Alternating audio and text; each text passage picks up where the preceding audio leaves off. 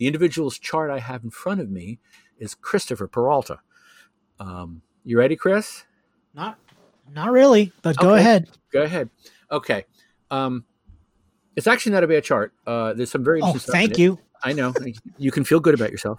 Uh, um, okay, your sun is in Virgo. Your Venus is in Virgo, and it's conjunct your sun, meaning it's kind of merged with your sun. I'll explain that. And Pluto is conjunct your Venus, also merged. Now, you also have Mercury in, in, in Virgo, which is uh, uh, not conjunct. It's at three degrees, and your sun's at 20, Venus 25, Pluto at 29. So, Virgos in general, um, it's Virgo the Virgin doesn't refer to inexperience. Uh, Virgo the Virgin is about purity. And every Virgo is about um, fixing things and perfecting things and making them whole again. Um, on one level, uh, you have to identify the problem before you can fix it. And sometimes a lot of people complain that Virgos can be nitpicking, judgmental people. But that's the first half of what they do. Okay. The whole point of finding the problems is that deep down inside, Virgo wants to fix them. Um, sometimes they come off like nags because uh, they're pushing to get it fixed. But it's actually coming from kind of a deeply spiritual place where you're Virgo is supposed to kind of be one of the healers of the world. Um, you know, which is why symbolically, you know, uh, Pisces is opposite Virgo. There's, there's kind of signs in opposition kind of balance each other out. So Pisces is sort of the emotional, all encompassing sign. Well, Virgo is the one that takes care of all the details. Pisces says everything is one, and Virgo says, yeah, but it's made up of a million pieces. Okay. Um, so there's this kind of nitpicking, fussy, it has to be done right, damn it, kind of quality. Now, your sun is conjunct Venus. Venus is how we schmooze, how we connect. It's the planet of beauty. When the sun is conjunct Venus, you are naturally an attractive person. Okay. People are drawn to you. They feel comfortable around you on some level. I'm not saying you're Clark Gable or you're incredibly good looking. You're attractive. People are drawn to you for some reason. And you're also, when now Virgo is already somewhat refined because they they nitpick and they want to they want to do everything right. Venus gives you a certain amount of charm um, and quality to be able to to talk smoothly to people and connect with them in a pleasant way, even when you're judging them. Okay, somehow you make them feel like like you know. I kind of see what you're saying, Chris. Yeah, you know, and then maybe later on they'll go, "That little bastard." But you know, right up front when they're talking to you, they'll feel, and and you have a very strong arm. Um, when Pluto, which is the planet of domination on some level, is conjunct Venus, you can you can be, and not necessarily in an evil way, a very dominating presence. You have a very strong kind of charisma or energy about them. When Pluto is conjunct Venus or very strong in a chart, um, you're compelling, and and people don't even always know why, but they're like, I'm, I'm interested in what he's talking about. Combine that with the Venus conjunct your Sun, which is kind of smoothing it out and making it more pleasant. Um, you might be, and I mean this in a positive way, kind of a, a an iron fist in a velvet glove. You know, you can be very strong arm, but it's not. Um, you're not actually punching people out. You know, you're kind of like, well, you don't understand. This over here is what's the best thing for you. You know, and you're kind of coaxing them because you are trying to heal them, even though you have to, one of the things I always warn all Virgos about: don't try to heal people that don't want to be healed. Okay, that ain't going to work. Um, Understood. Okay, but it's a natural thing um, to, uh, to Virgos to want to uh, always improve things and make things more qualified and, and make things better. Um, and the Pluto makes it very important. And on some level, uh, how do I put this? You transform yourself when you're helping other people.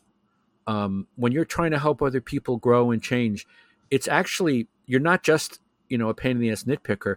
Uh, it's actually something that spiritually enriches you.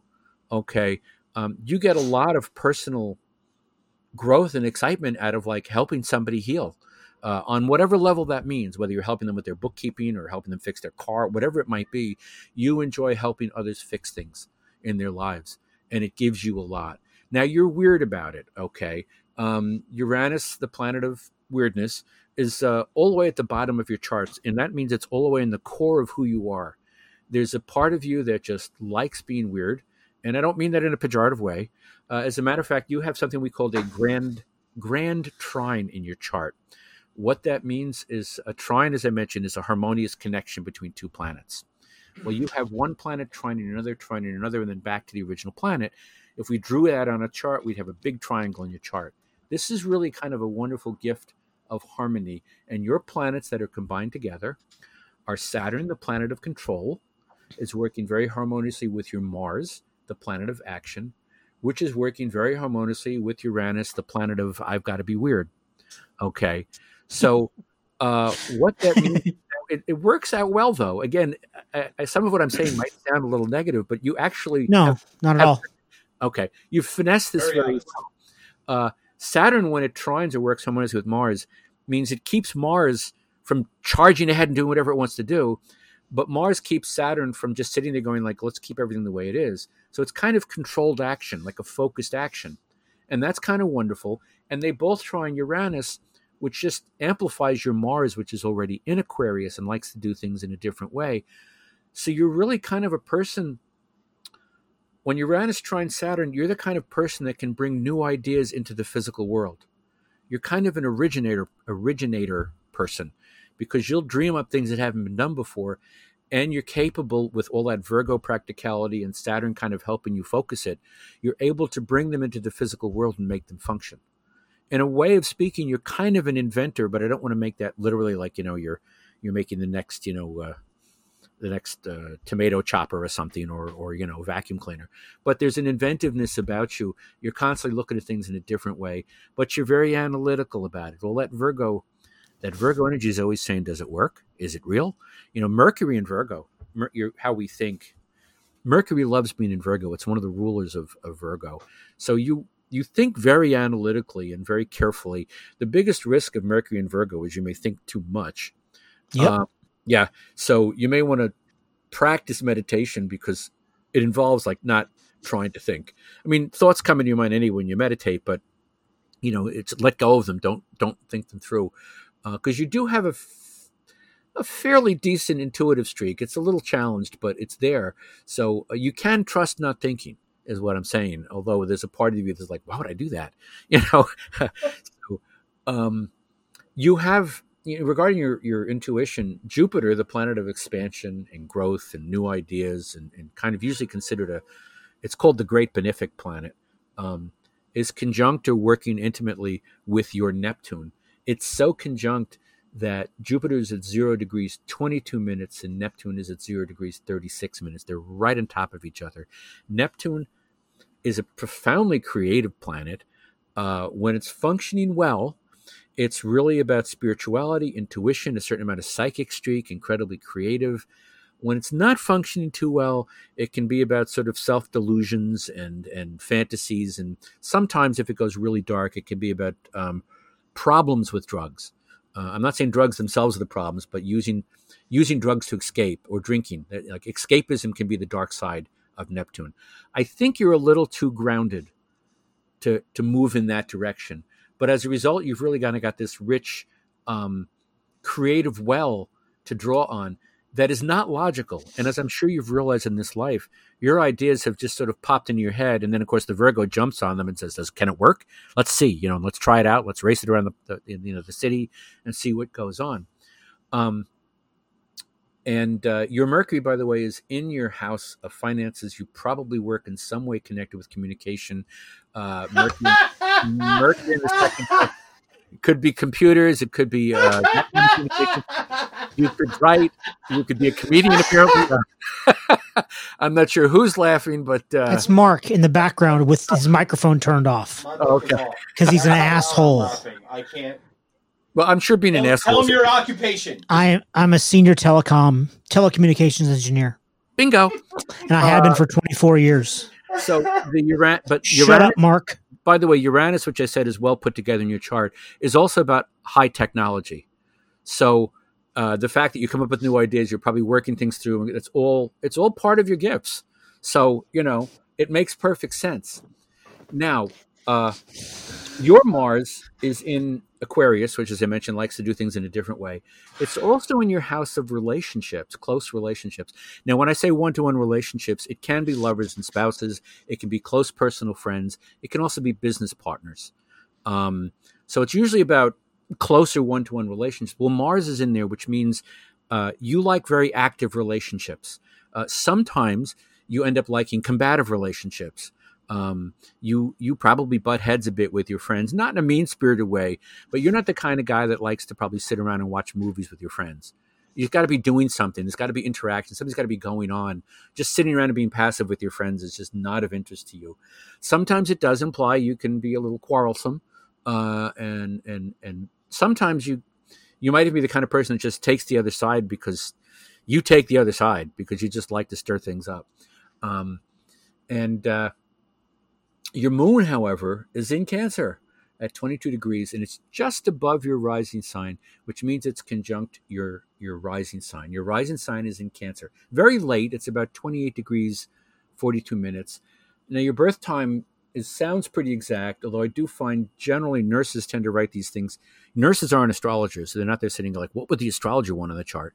So sometimes they'll just look up at the clock when they fill out the birth certificate. So you might be born a little bit earlier, a pinch, like a, maybe five or 10, 15 minutes. So you're definitely Cancer rising with the moon right up front. Now, as much as you're a Virgo and a nitpicking little son of a bitch, um, the uh, the the Cancer rising makes you very much a nurturing person. Um, cancer wants to nurture, so this kind of on one level, on an emotional level, ties in with your Virgo that wants to heal and help people. So there's this constant notion in your chart, and and I mean this in a higher way of speaking. Service to other people is very important to you you and I don't, I'm not talking about you know a butler or something, but how you help other people. You really enjoy helping other people, nurturing them, getting better. You might do it a little heavy-handed, you know that velvet, that velvet glove, iron fist kind of a thing. You can be kind of compelling and demanding at times. Um, but I think for the most part, you're fairly compassionate. Your moon's in Cancer. That's about as emotional as you can get. So even though you might have this like I'm Virgo and I'm practical, there's a lot of emotions that drive you. Um, of course, yeah. Maybe not clear on the surface, but it's just underneath. It's like, it's like the Cancerian moon is the wave and Virgo's surfing it. Okay, is the kind of the way I would describe how you manifest it. Um, sometimes, and I'm not big on physical attributes based on a chart, but uh, sometimes Cancer rising can have kind of a moon-shaped face. Um, one example, like Linda Ronstadt had a very round face. She happened to be Cancer rising, you know. So sometimes, but not all the time. So I, I take that with a grain of salt. Some of the old time astrology claiming that you know, oh they're skinny or oh they're fat or oh they're tall, I I have a little bit of issues with. But uh, clearly, there's an emotional quality right up front and a nurturing quality. And as a result, as I mentioned, Cancer can be very sentimental. Um, loyalty of friends is kind of important to you, um, and you probably you're you're so intense with your friendships in that Pluto conjunction that uh, when you make a friend, uh, whether they like it or not, they're your friend for, for life. It's like they don't they don't have any choice in it after that. Um, once you've connected with them, it doesn't mean you're going to rush in and connect with everybody, but it does mean that when you do, that's it, baby. Um, what this is, by the way, this is mostly done kind of off the cuff. Um, so the grand trine's really nice. Uh, you also have Saturn trining. That's a little wide. Um, Saturn is sort of trining the Pluto also, which is a lot of wonderful qualities of self control. Um, the uh, Uranus on your nadir does suggest uh, a bit of a disruptive childhood. And what I mean by that is it could mean that you moved a lot. It could mean that um, you just came out of a very odd family. And I don't, again, not pejorative, but they could have all been Bohemians. They could have all been just people that weren't, you know, whatever the word normal means, whatever we define as normal, they weren't that. Um, it can suggest an unusual home, like maybe you just lived in a place like it wasn't a traditional thing. Maybe you, I don't know, shared a house, lived in a weird building, whatever it might have been, or lived in an unusual home. So there's a certain amount of disruption, you know, in the home and mom connection. Although most Cancer moons get along pretty well with their mom, doesn't mean they get along great with them. Dad's actually probably you're tight with both of them. I mean, I wouldn't as challenging as your childhood might have been in the sense of kind of surprises and, and changes that went on. Uh, there seems to be kind of a solid connection to both parental figures. And although although you do kind of have a rebellious streak, um, and even sometimes butted heads with your mom, um, it was more for show. You base I think you basically got along with your parents. I don't see anything that's uh, like, oh my God, look at that mother. I don't see that in this chart. Uh, they, you kind of get along with them. Now, there is a little bit of a challenge. Uh, you have a T square in your chart. Now, what that means is that uh, two planets are opposite each other in the chart.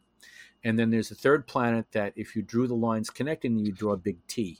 So there's Mercury is squaring Saturn and squaring Neptune and Jupiter. So although you communicate well, I think you and you're very commun- you're very innovative writer in the sense of you can be very poetic and very empathetic in your writing. Um, sometimes it's hard for you to to finish it, to get it put together, um, because a lot of the times you're writing about stuff that or communicating about stuff that hadn't been invented before you thought of it. So, in order to explain it, you've got to explain the concept, explain what you've learned about it, then explain, you know, what that means and how you can use it. So there are times you have difficulty communicating because your thinking is so out there uh, in the best possible way, but out there. You know, one of the things about geniuses, and, and I want to clarify when I use the word genius, um, I don't think geniuses are necessarily like have a like a 300 IQ. What makes a genius different is that they think in a different pattern. So the best example I can give is, you know, everybody goes around going, oh, one plus one equals two. Why, yes, one plus one equals two. Yes, we all agree one plus one equals two. And then the genius comes along and says two minus one equals one. And everybody goes, oh, we never realized that. Well, all they did was turn it upside down and look at it backwards.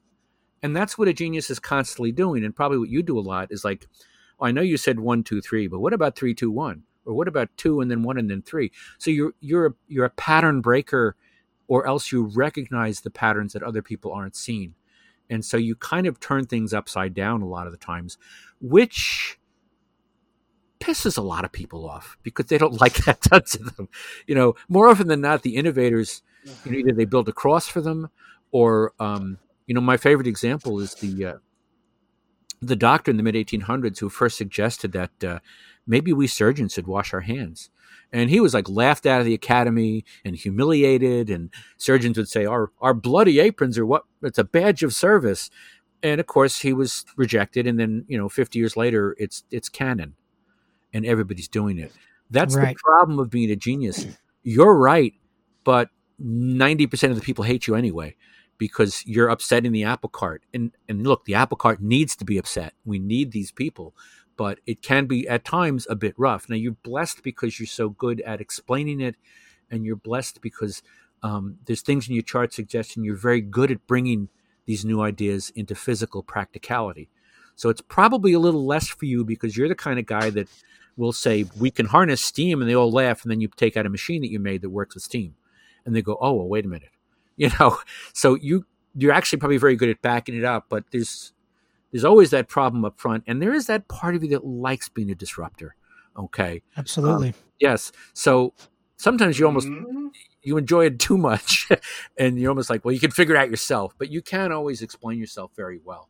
Um, those four planets, uh, Sun, Venus, and Pluto, and Uranus, although it's kind of in your fourth house, are in your third house, which again is the house of communication. So you've got two different, you've got four planets all talking about communication.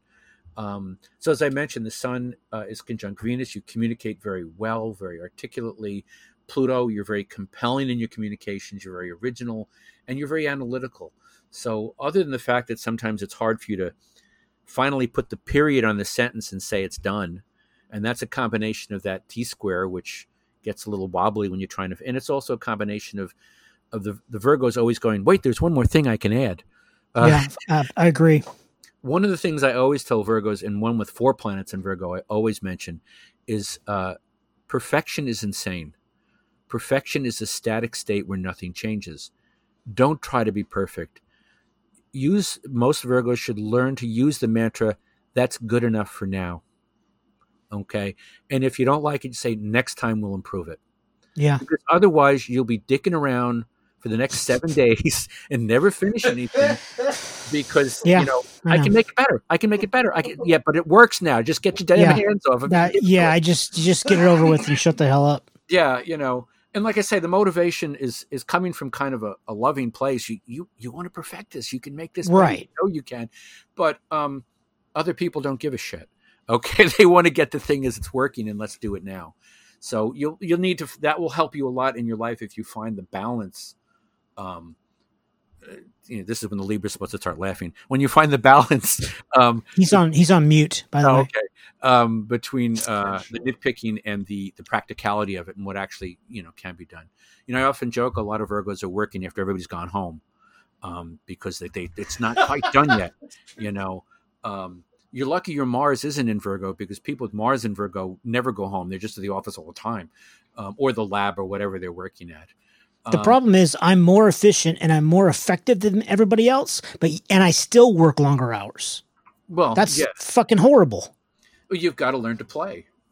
Oh yeah, and then I just at five o'clock I'm like, okay, fuck this, I'm gonna go. yeah you've got to d- declare that boundary and Yes. just you know let go of this and know it'll be there when you get back it's, it doesn't have to be done Yeah, it's not going anywhere. um, you know and that's natural you have a, va- a very natural creative ability that neptune and jupiter i mentioned is in your fifth house of creativity so uh, you're a very creative person. It's a natural thing for you to express yourself. Um, now even though you're very late cancer rising there's a lot of leo in your first house. So you do have a good healthy ego. Um, leo can often go dark and become egomaniac but i think the virgo keeps you in check. Um, regarding actually relationships in general, besides that combative nature I said that you had with uh, Mars in the seventh house, your Venus is in Virgo. And the funny thing about Venus in Virgo is uh, it's a little tough to be um, schmoozing and connecting to people when the Virgo is sitting there judging the partner all the time. Uh, my uh, my wife has Venus in Virgo, and she, she's acknowledged to me that, um, and other people with Venus in Virgo said, every day they are assessing their partner. Every day is a new day to a Virgo in a relationship. They're always, ideally, not judging. You know, I always prefer the word assess to judge because judge means, you know, judged, convicted, execute them. Whereas assessing just means like, well, this is good, and maybe this these changes. So Venus and Virgo is always assessing their partners and constantly wanting to, to improve. Again, a loving quality, and again, if the person's not ready to improve, really annoying. Uh, so I'm not I'm not saying it's a bad thing, but um, it's important, and you have a good sense of empathy. It's important to recognize when somebody is not ready. You know, you're trying to keep your friend, get your friend to stop drinking because they're an alcoholic. They may not be ready to hear that yet. They may, may need to have a car accident and spend uh, six months in traction before they're willing to hear that, or they may need to have you know their, lose their job and their fortunes or whatever. So you really have to tune in to when somebody says help me and means it and when somebody says help me i want you to do this for me because i don't want to deal with it. Um, and that's the curse of any healer uh, learning to recognize when something needs healing and when somebody really just wants to be enabled you know? Um, so that's one of the challenges. And actually to use uh, there's something in astrology uh, called the north node which sort of symbolizes if you believe it uh, the direction in life that we grow the most and learn the most. And what's interesting is yours is in the house of one-to-one relationships you're cool you know who you are you know what you do other people are your biggest bane okay because uh, as much as you're a healer and, and want to help people there's a part of you that just doesn't get them you know and the more No, there's not a part of me. There's all of me. and yet you manage you love helping people and you love It is so dumb. That's completely illogical. and that's the virgo logic going this doesn't add up no it doesn't add up people people are not mathematical equations I should have been drinking during this, Anthony. well you can always listen to it again when you're drunk uh Oh, I- that's going to happen tonight. you know That's what beer Google is for, my friend. Don't worry, we'll we'll get there. um so I'm the- sorry. Go ahead. the, the other thing I just want to mention, um, you know, with your late Cancer rising, um, Saturn right now by transit, where it is in the sky, has moved into your seventh house. Uh, you may find the next year or two um, a, a bit of a struggle with friends and partners because uh, Saturn, whenever it transits something, really kind of asks you to assess it, throw out the dead weight, and and be very focused. You may find at a time when, if there are one-to-one relationships that aren't working, you will be ending them. Okay, if It's there- already started. yeah, okay, um, and it's it's going to be for like a couple of years. So the Saturn takes like Great. years to get through it. Super excited about that. Uh, I'm sure. You just ditch them all. Does The my hell everyone. chart say that I'm incredibly sarcastic? Well, yeah, of course it does.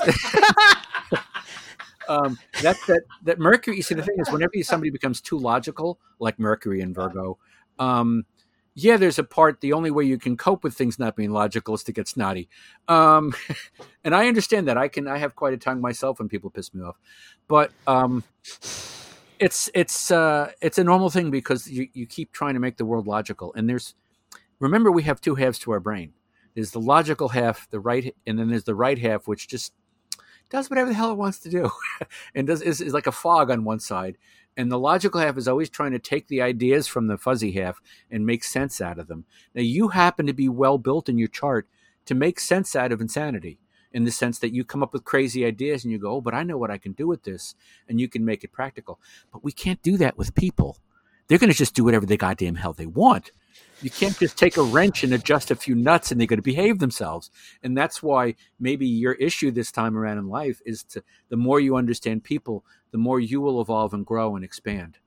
Because that's that's the part. I mentioned there's always those parts in your chart where you have something to learn.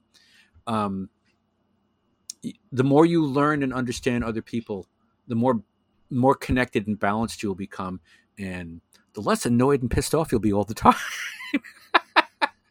you know, because I know you are. You know, because uh, people are not perfect, and uh, and you know they could be, and that just bugs the hell out of you. Um, so that's but but I want to point out when Saturn goes into that there actually Jupiter is going to follow it next year also, and Jupiter alleviates it a bit. It's Jupiter and Saturn are kind of like opposites.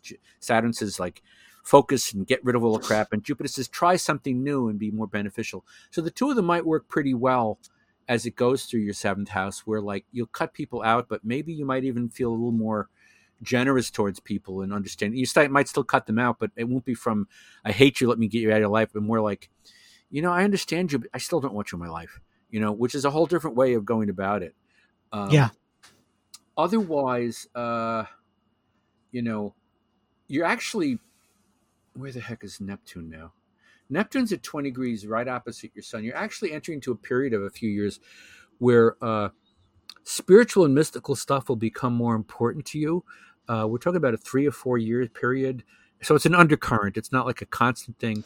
Uh, the idea that you just started these a couple of a short while ago with with Mark doing these podcasts is to me an example of how you're opening up and trying to try on new ideas and new concepts.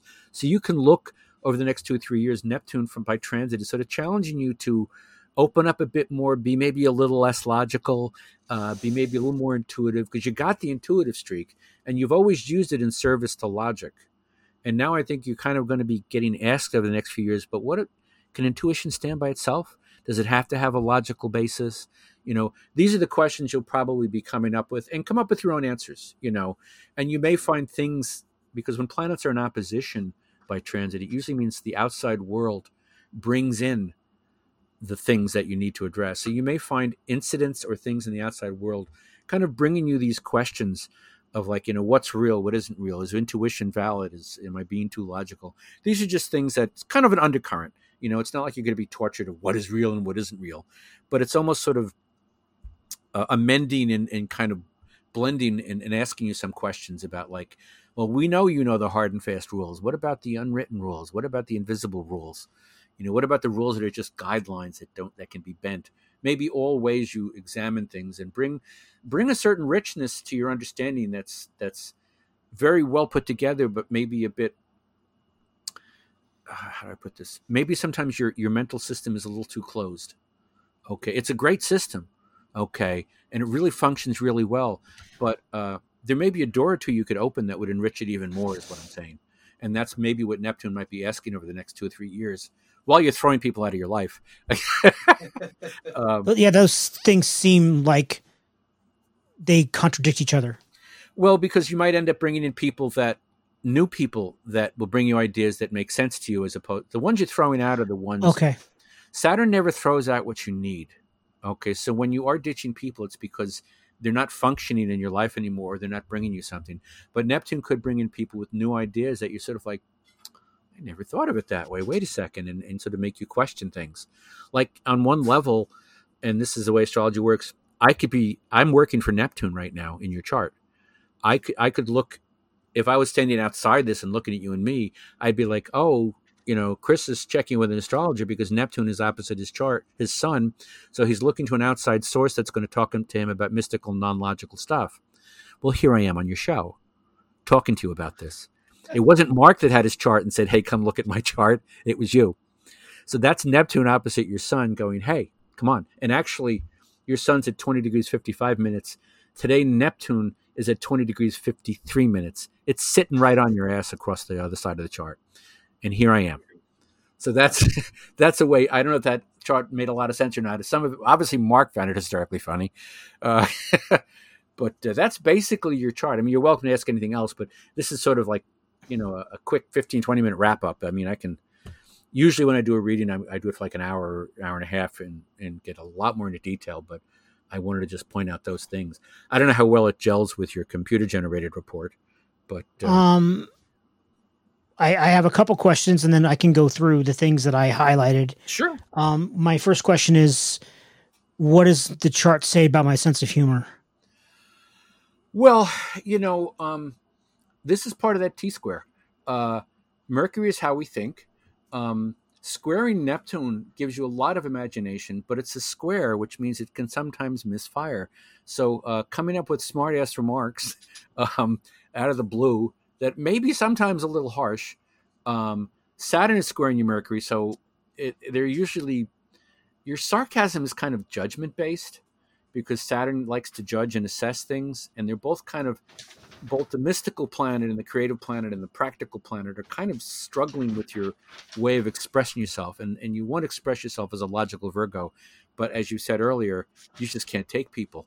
Okay, so that little whip comes out, and uh, you could look at it as dark humor, but I don't call it deep dark humor. It's more just, you know, screw the world. You're all a bunch of idiots. You know, I'm going to tell you how I feel.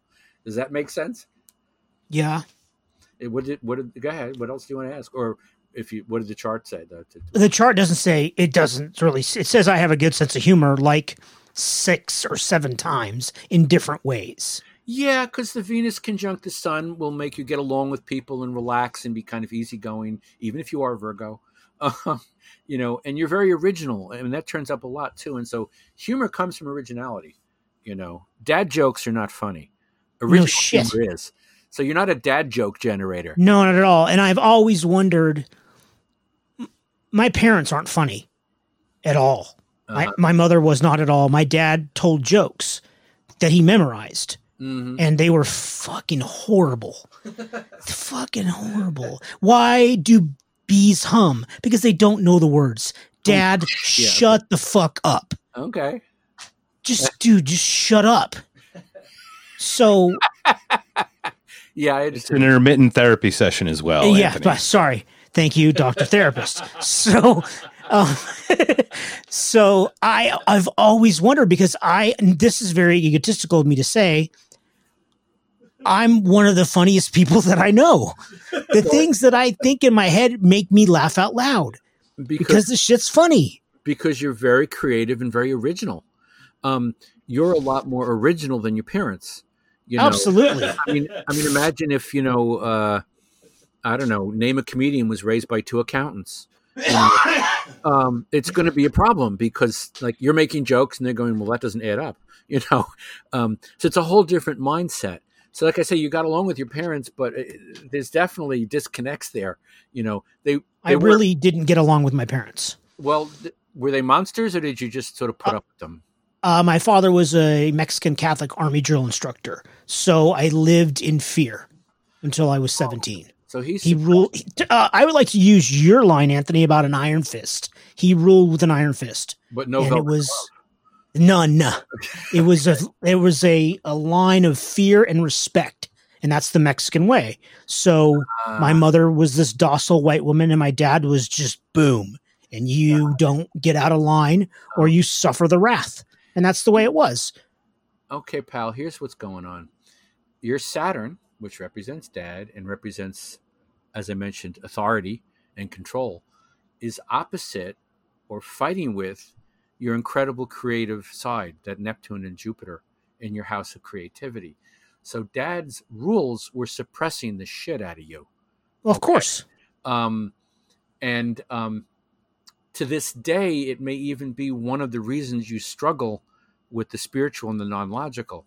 Because look, all of us deep down inside, whether we're forty or seventy or ninety, still want mommy and daddy to like us. Of course. and um, you may have to at some point get to the part where it's like, well, Dad, you did an okay job, but you know, go to hell. I have my own beliefs, and uh, it's something we all struggle with. I don't want to make it sound like it's unique to your chart, but in your Oh, case, Dad was definitely suppressive, and in a certain way of speaking, when I'm looking at the chart without completely being able to explain it, uh, getting past your father will help you move into the future.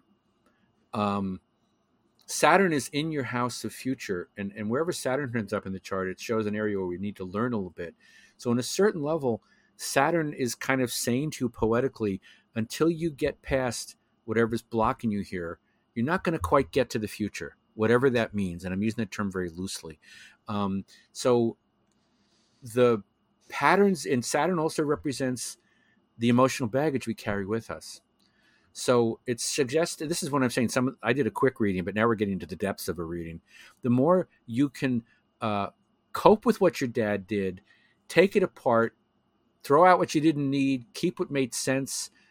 Um, the more you'll still tend to hold yourself back.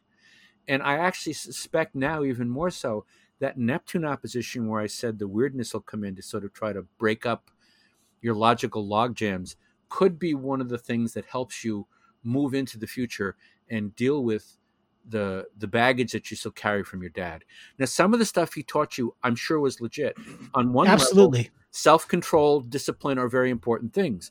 But Of if course. self control is based on your piece of shit and you have to do this, well, that's that's not even about self control anymore. You know, it's really more about abusing yourself and thinking you're worthless, and uh, that's just simply not true. But sometimes our parents have their own problems, so that might even be part of this Neptune opposition. Is that you may even resist it because there's some voice inside you going, "Daddy won't like me if I do this," and uh, there's another voice that should also be saying that sarcastic voice. Well, the hell with that, you know. Um, I am who I am. Use that Leo up front to sort of like be a little more egotistical. Nothing wrong with being egotistical. The problem is when we become egomaniacs. You know, it has. It's good to have a nice, health, healthy. Sen- it's good to be able to speak English. Hold on a second. It's good to have a nice, healthy sense of self and worth. Like Of you course. know, I count. I matter. Um, and so, and you do have that to a degree. You, you think you got the best sense of humor. There's a certain pride you have in what you do. Um, but there's a lot of discipline that's you still have the invisible armor on you that your dad built for you Yep. and it's time to like shed some of that armor and look it'll be scary because at some point you're like but i've been wearing this for the last 40 years it's like how can i take this off and but you'll discover you'll get used to it and you'll probably for a virgo a lot looser and more casual um you know you're never going to lose that logic and that self-discipline it's kind of built into your chart but you want to balance that out with the uh, the more uh, frivolous side. You know, there's there's humor that doesn't necessarily have to be a vicious attack on other people. um, and I, you're capable of it. You you've got a lot of originality, and it's it's almost like um, you're channeling all of your originality into like two or three streams, and you can be a waterfall. Okay. It's a great analogy. so so that's kind of what I'm saying is is you know dealing with your dad. Uh, it doesn't even have to be him literally. It's really about your inner relationship with your dad, not literally going to him. And although maybe that might be, again, if he's around still, that might be No, he's not. okay. Eh, Have a séance, yell at him. I don't know. Um, but but that might be you know where it really has to work. You got to like un untie the cords that are choking you that he put there, and and and open up the rest of it. So, um, yeah, I can see that. You know, dad, dad, he you gave he gave you a lot and and took a lot away at the same time, and you want to restore what he took away. Because uh, when we're kids, when we're babies, we know we're worth the entire universe. When we're babies, we get hungry, we cry, and we expect to be taken care of. That's how strong a baby's ego is. Wah, I'm going to be fed. I just go wah, and I'm going to be fed. And on a spiritual level, that really makes a statement about how we are when we're born. We're kind of perfect when we're born, and we get taught not to be. Um, so you want to kind of understand that there's a part of you that knows who you are, and, and that baby inside you, little baby Chris, you know, um, does know what's what's best. I was probably born with more hair than I have now. Uh, I probably, I probably was too.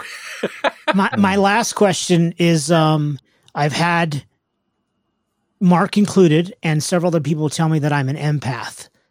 And I don't, I hadn't heard that word until two or three years ago. And then I had to find out what it is. And I don't necessarily know if that's true or not, but people keep telling me that. So It is in your chart. Um, uh, Neptune Neptune rules Pisces. Pisces is the most empathetic sign. Neptune is strong in your chart. Um, it, it conjuncts Jupiter, which suggests a certain psychic sensitivity, which is just, you know, psychics have to be empaths. How else do you tune into somebody else if you can't tune into somebody else, you know, which is a certain empathy. Um, so that's naturally there for you. Um, you also have that moon in Cancer right up front. So there's a, an emotional side to you um, that's very non Virgo, where you just see the tricky part of being an empath is there's no, what's the word again, logical way to be an Right. empath. You have to Right. sit there and just sort of open up. And sometimes, speaking as a, a cranky, practical Capricorn, you know, empathy's a pain in the ass. You mean I have to care about other people? Uh, okay, so there's a part of you that that you do naturally connect with them, but again, this is that side that you've been talked out of. Okay, but this is what I say that it's there, and with Venus conjunct the Sun too, you connect to people well. You may not realize how empathic you are, but you wouldn't be attracting people if they didn't feel comfortable around you. So there's, yeah, I can't get them away from me. I, well, I know that's your problem, uh, but Oh shit. but there's something about you that's that's kind of so comfortable and safe. They're they're not afraid of you, which means there's an empathy coming out of you. There's something coming out of you as magnetic and as kind of charismatic as you can be with that intense Pluto kind of energy. It's welcoming. It's not. It's not. I'm going to crush you. It might be. I'm really stronger and I'm stronger than you. But they they feel comfortable around you. People who aren't empathetic are not going to attract those people. Okay, so you have it. Uh, you might find it you might become more aware of it as you cope with this Neptune transit and this um, uh, uh, dealing with that Saturn stuff with your dad. And uh, actually, on some level, that Saturn transit through your seventh house, where you get rid of friends, that might even make you realize more how you're actually tuning into other people, because you'll be getting rid of the people that you don't. And I don't mean to make it sound cruel. The people that No, not at all. People It's good for me though. It's the right thing to do for me to Yeah. take care of myself. you're you're going to be getting rid of the people that that don't bring you anything, don't bring anything to the table. But the people that drain me, like, Yeah, that have to go. yes, and and that's part of it is recognizing, like you say, that you're the person that wants to help other people, but you've got to recognize who who helps you and who drains you. You know, I find uh, it took me years to get to this, but as an astrology reader, a couple of night, couple of weeks ago, I did this call-in show, and all they did was give me one chart after another to read. I did like eight charts in two hours, and uh, I was just really energized by it. These people were genuinely looking for help, help, and by the end of the two hours, I wasn't exhausted. I was actually almost charged up, and that's because they weren't trying to drain me, and that's the trick sometimes of recognizing who wants the help. If you're helping somebody that wants to be helped, they'll bring the energy to it. When you're helping assholes, they suck you dry. Yeah. Okay, and that's the art of because look, there's that practical ca- uh, Virgo in you that says, "I can fix everything." It's like, yes, you can, but not everything wants to be fixed, and that's a problem. And you have to recognize the difference. Yeah. And- I just and- discovered that very recently. And that's that. That again, that Neptune transit is kind of opening up that very creative, empathetic, and intuitive side. And look, every scientist, every major logical guy has talked about, you know, what is it? Somebody dreamed up a, uh, somebody understood the nature of circular molecules because they had a dream about a snake grabbing its own tail and rolling down, and they woke up and they suddenly realized, oh, the molecule is a circular molecule. So every scientist will tell you intuition has supplied the concepts that they turned into logical things. So intuition and and non-logical thinking is not your enemy, but it doesn't work logically, so you're suspicious of it because you know most marine captains can't turn and say everybody be psychic right now. You know, it doesn't work that way. You know, so you're excellent at discipline. But No uh, shit. yeah, but so you don't have to work. you don't have to work on discipline. It's one of those areas where you've you've got that. So don't worry about oh my god, I'm gonna it's gonna descend into chaos. You'll never let that happen, even without trying. Right. Yeah. You know, so take a deep breath and like plunge into the deep end of the pool of non-logic. You're not going to drown. You would never let yourself drown. No, I'm a deep ender. I'm good at. I'm good Yeah. at. Yeah, I'm good at that. So, so that's the kind of thing I'm talking about here. You, you're actually at a, at a, a, a, crest or a crux of, of really kind of plunging into the deep end of, of the other side, the right brain, and and the illogical stuff. Look, I just gave you an entire reading based on something that I can't even tell you how it works, but clearly it worked. Okay, you know Telecommunication. what was that in the background? He doesn't just shut up, Mark. Two demerits. I just said telecommunications because his title is communications in it. Well, it's he's good at it, I'm sure. Um, you know, uh, now let's see if you can master like psychic communications, because that's the other side of communications. We're working on that. There's there's a wonderful in the movie. Welcome back, Mark. Uh, yeah, you're so full of demerits. I'm surprised you can talk. Uh, there's a wonderful the last Robert Altman movie. Uh, God, it's set in it's set in like turn of the century England, and it's about the it's like a version of upstairs downstairs, you know, and it deals with the rich people up top and then the maids and workers that live in the bottom of the building. Uh, I can't remember the name of it at the moment, but at one point there's this wonderful line. One of the servants, uh, they ask one of the servants who's really a well-established, like revered servant, what is it that helps you be best as a servant? And she just looked and she said, anticipation. And what she was kind of saying was that being psychic is makes you the best servant because you kind of sense what the person wants before they ask for it. Being intuitive and psychic is a fabulous gift when you learn to trust it. That's the biggest problem. Logical people like you and I, and I, I'm not, I, I'm intuitive, but I, at 66, I've broken a lot of the rules because you know they start choking you after a while. Uh, I've learned how sometimes just following my urges has led me to better directions than I would have expected. The biggest trick with intuition is learning to tell your psychic urges from your psychological problems. And what I mean by that is like you come home and you're really depressed and you decide, I want to eat a pint of ice cream. It's like, okay, that's not intuition. Okay. that's emotional problems. But if you come home and you decide, you know, I haven't spoken to Joey in about three months, I really have an urge to call him.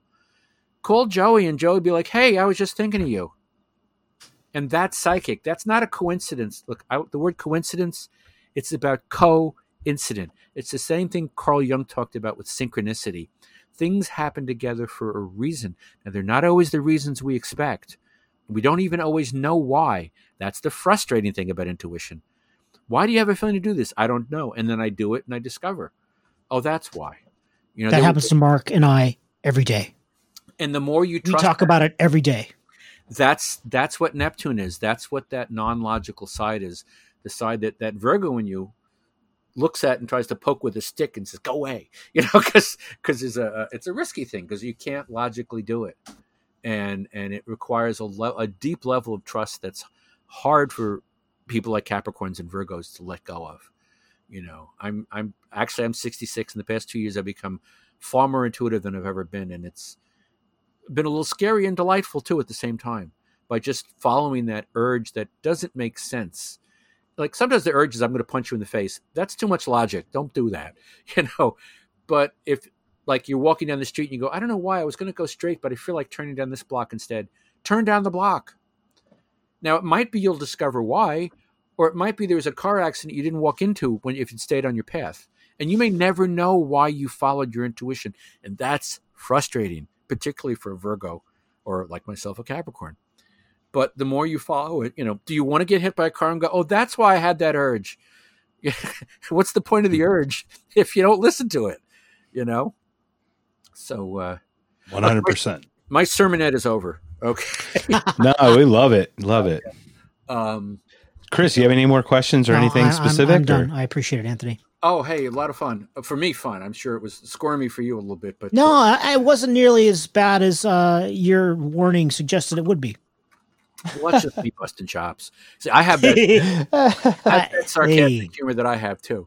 the New Yorker, forget about Uh, it. you know the worst the worst part about sarcasm is you can't read it in text. It just does not work. And and putting the little winking smiley face doesn't help. no, it never does. I've been burned. Yes.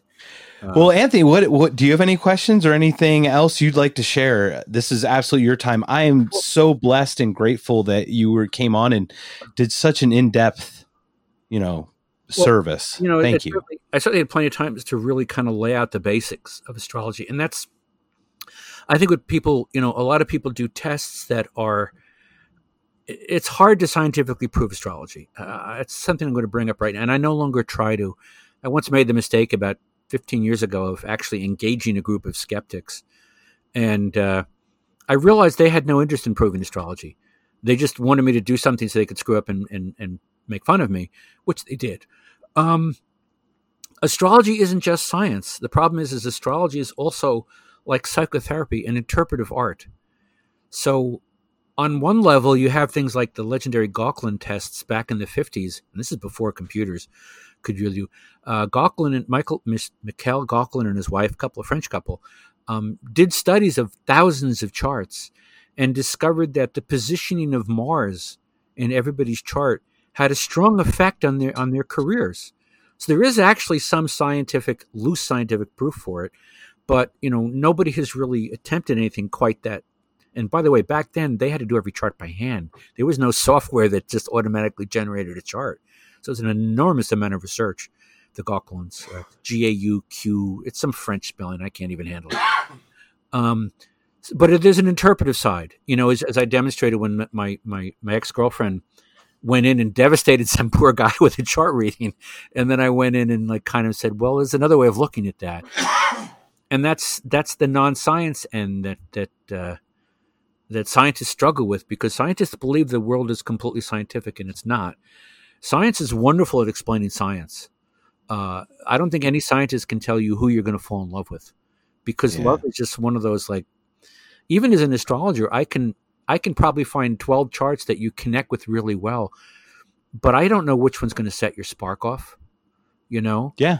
Uh, i even Yeah, say like there's so many factors that go into it. I mean, Yeah. there's that biochemistry just between the two, pheromones and everything. So many subconscious things. and some people can bring up you know sometimes his past lives connecting and we can't even measure that you know I am very familiar with that one. Yeah. So uh and honestly most char- you know you're probably compatible with like 90% of the people on earth now by compatible i mean you get along with them you know you're not they're not an enemy or you're not trying to kill them or they're not trying to kill you but who sets off that spark who look we don't even know why babies are born when they are. We know what creates them. We know what their bodies are formed like but even doctors can only give you like a week long range of when the baby might be there you know? yeah, it's true. so there's things that science can't explain and in my universe that's fine because there are other things that can explain it. Uh, scientists you know too many there's a term it's called scientism and and it's a term referring to the fact that people use science as their new religion and they don't question it any more than they question oh the catholic church or something like that you know i've had so many people tell me look we know astrology is bullshit and i'm like what research have you done everybody knows it's like everybody doesn't know that because i've been an astrologer for 34 years Right. they accept science as blindly as they once accepted, you know, don't eat meat on Fridays because God will hate you for it or whatever it might be. Hmm. so uh, Yeah. It's it's a matter of the thinking process, regardless of what system you're using, is the best way I can put it. And I am I come from science. Chris and I have m- many conversations, and like I said, and I think in Chris as well is this spirituality part. And I use quotes because I don't know a better way to say it. Is it was thrust upon us. It's not you know I it it's not something I sought out, and it was very interesting. And I do believe science will eventually explain it. I do there. I do think in the quanta or the quantum mechanics kind of aspect might get there if we Yeah. can test it prop prob you know probably and possibly maybe that'll explain it just like when you went back in time and you had a bic lighter and you Yeah. lit it in front of a neanderthal they would either worship you or they'd stone you Okay, and and yeah the other thing too is that I think, you know, scientists haven't started asking the right questions because sometimes it because they're expecting the answer Right. already right And- yeah and, you know, it's a funny thing about a year ago, I got on the subway and um, there was a, I was waiting in the subway stop and this guy asked me if he was on the right way to go to Columbia University. And I said yes. And I told him how to get there. And, and he volunteered that he was a physicist and he was in town. He worked for, he used to work for um, Boeing in Seattle. So he was like really into there as a physicist and, and mechanics and stuff. And he said he was going to a lecture on dark matter. And he was like, you know what dark matter is? And I said, I kind of vague idea. And by the way, I did not volunteer. I was an astrologer at that point. I figured, okay, he's a physicist. I'm not going to touch that. And he explained to me, and I'm I'm paraphrasing because I don't know the exact. He said, "Do you know that maybe only 20% of the known universe is anything we understand. 80% of the universe is dark matter, and we don't even know what that is. Mm-hmm. And I'm like, well, that's an awful lot we don't know. Yeah, I, uh, as Who a matter of fact, I think it's There, yeah, go ahead. I think it's only five percent that we know, and ninety five percent is dark matter and dark energy combined. So we're completely confused right now. Yeah, well, you know, we're just we. It's like you have like five pieces of a puzzle, and it's a thousand piece puzzle. Right, and what we're searching, you know, I love that we're searching. That's that's what matters. and I, I think we have gotten to the point where where society has evolved enough to to broaden the search you know in, in many ways a lot of the old religions made sense in the context of um, jesus always talked about through the father well people understood families back then that was a structure that they could relate to so he Yeah. compared spirituality to well, there's the father now now i might call it the universe or my my higher self or whatever it is or some people might still call it god so we're we're trying to find i think new vocabularies and understandings to to assess what these things are, whatever they are. Or is my favorite quote about life. Let me end with this. Kurt Vonnegut once said, "We're here to help each other through whatever this thing is." I mean, Yeah, whatever the hell this thing is, yeah, right? Whatever the hell think- it is, that, that cuts right to the chase. We're here to help each other through whatever this is. End of story. You know, oh, that's beautiful. it's been a real pleasure. I, I've really enjoyed this. This has been fun, and uh, I hope Chris, you don't become you know manic depressive after hearing your chart. Uh, No, sir. I had no plans to do that, but I appreciate your time and, okay. and your effort. Thank you so much. uh, this has been a lot of fun, and uh, we'll be talking again down the road. Absolutely, it's been a blast for me. Uh, possibly, maybe down the road we can do mine, and I can feel how Chris feels right now. Uh, Um, or uh, we also have another podcast. It is called Beer Googles. That's double E double O double G. That's when you get drunk and look up random shit on the internet. okay. So, so if you ever have a topic that could be more of a fun topic, you're welcome on the show anytime. You're welcome on Knocked Conscious. If there's something you want to discuss, we're happy to have you on here. I might, Thank you again for being on here. I'd love you to finish. Oh yeah, I'd love to finish with all your information and all you want to share, and then we'll close it out. Um, if you're looking for me, I'm on Facebook as Anthony Picco, P I C C O. I also have a web page on Facebook called just Cosmic Tuesdays, which is about my internet radio show where I interview psychics, astrologers, people that have died and come back, tarot card readers, and every kind of weirdo I can find that's plowing the the the, the woo woo stuff on our on our lives. Uh, I have a very irregular blog uh, called Cosmic Tuesdays on WordPress. So those are all the places you can locate me. Um, and uh, if you want a reading, uh, you can find me. If you just want to learn about astrology, you can find me. Um, I'm pretty open to almost anything. So uh, give me a holler if you want to find out more. Excellent, Anthony. Thank you again. We're gonna play out some quick music, but uh, we are so grateful that you came on the show. Absolutely. Thank you again. Lots of fun. I really enjoyed it. Thank you. Once again, this has been uh, Knocked Conscious. You can go on knockedconscious.com. At inst- uh, Instagram is at Knocked Conscious. Twitter's at Knocked Con. And Facebook is also at Knocked Conscious. Once again, this is Mark, Chris. We had Anthony S. Picco on today, astrologer, professional astrologer for 34 years. Thank you again. And I hope you guys have a great day.